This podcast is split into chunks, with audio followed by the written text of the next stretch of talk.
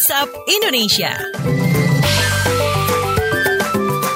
Kita keliling Indonesia dulu di WhatsApp Indonesia. Kita awali dari kota Cirebon menetapkan tiga orang sebagai tersangka terkait kasus penyelewengan dana alokasi khusus atau DAK tahun 2017.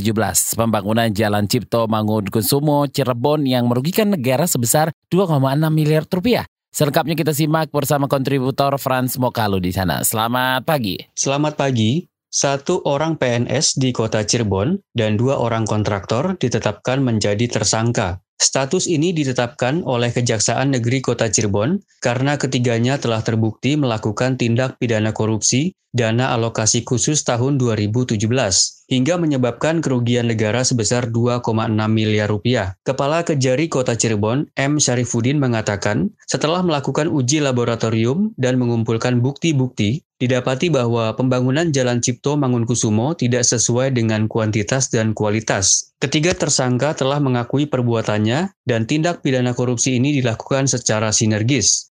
Saya Frans Mukalu melaporkan dari Cirebon. Baik, terima kasih Frans Mukalu. Selanjutnya kita ke Surabaya, Jawa Timur. Anjloknya harga garam membuat penghasilan petani menurun drastis. Bahkan, para petani terpaksa menutup tambak uh, garam mereka. Hal ini mendorong puluhan petani garam asal Madura menggelar unjuk rasa di gedung DPRD Jawa Timur kemarin.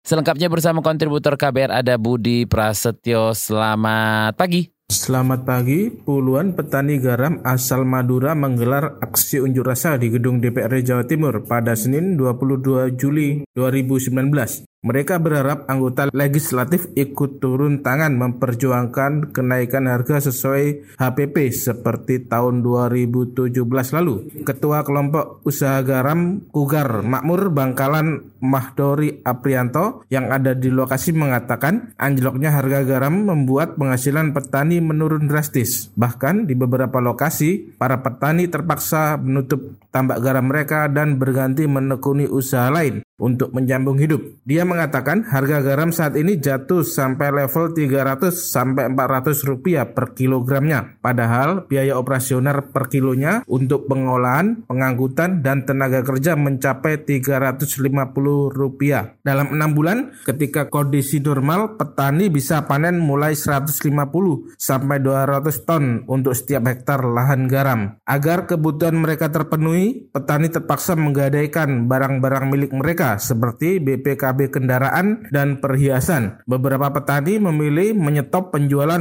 dan memasukkan garam mereka ke gudang. Dia berharap agar pemerintah menyetop impor supaya garam kembali stabil. Demikian laporan saya Budi Prasetyo kontributor KBR dari Surabaya. Terima kasih Budi Prasetyo terakhir kita uh, masih di Jawa Timur ya. Kita ke Malang.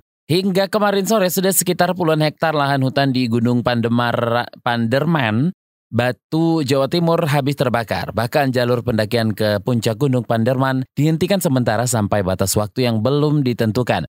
Bagaimana perkembangan terkini kita bersama kontributor KBR Zainuddin Zainul Arifin. Selamat pagi.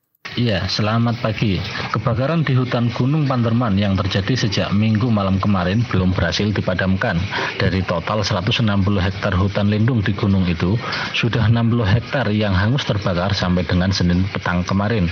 Kebakaran terjadi di petak 227 dan 230, yakni di titik Parang Putih, Curah Banteng, dan Puncak. Api di titik puncak sudah bisa dikendalikan. Tim pemadam gabungan tinggal mengawasi agar api tidak lagi berkobar. Sedang Sedangkan di titik Parang Putih dan Curah Banteng sulit dipadamkan karena medan area yang berbahaya. Kepala Seksi Kedaruratan dan Logistik Badan Penanggulangan Bencana Daerah Kota Batu, Ahmad Khairul Rohim mengatakan, pada Senin pagi disiapkan skenario terbaru untuk memadamkan kebakaran. Bila sebelumnya hanya dibuat sekat bakar biasa, maka pada Senin dibuat sekat bakar sepanjang 5 km selebar 3 meter. Sekat bakar panjang itu dibuat di antara hutan lindung dan hutan produksi produksi agar api tidak merembet ke hutan produksi yang penuh pohon pinus dan lebih mudah terbakar. Kebakaran yang pertama kali diketahui pada minggu kemarin sekitar pukul 19.45 itu diduga disebabkan karena faktor alam. Tumbuhan bawah seperti rumput dan ilalang terbakar karena terik matahari. Indikasinya titik api yang muncul itu berada di lokasi sulit dijangkau manusia. Zainul Arifin dari Malang melaporkan. Baik, terima kasih Zainul Arifin melaporkan dari Malang, Jawa Timur.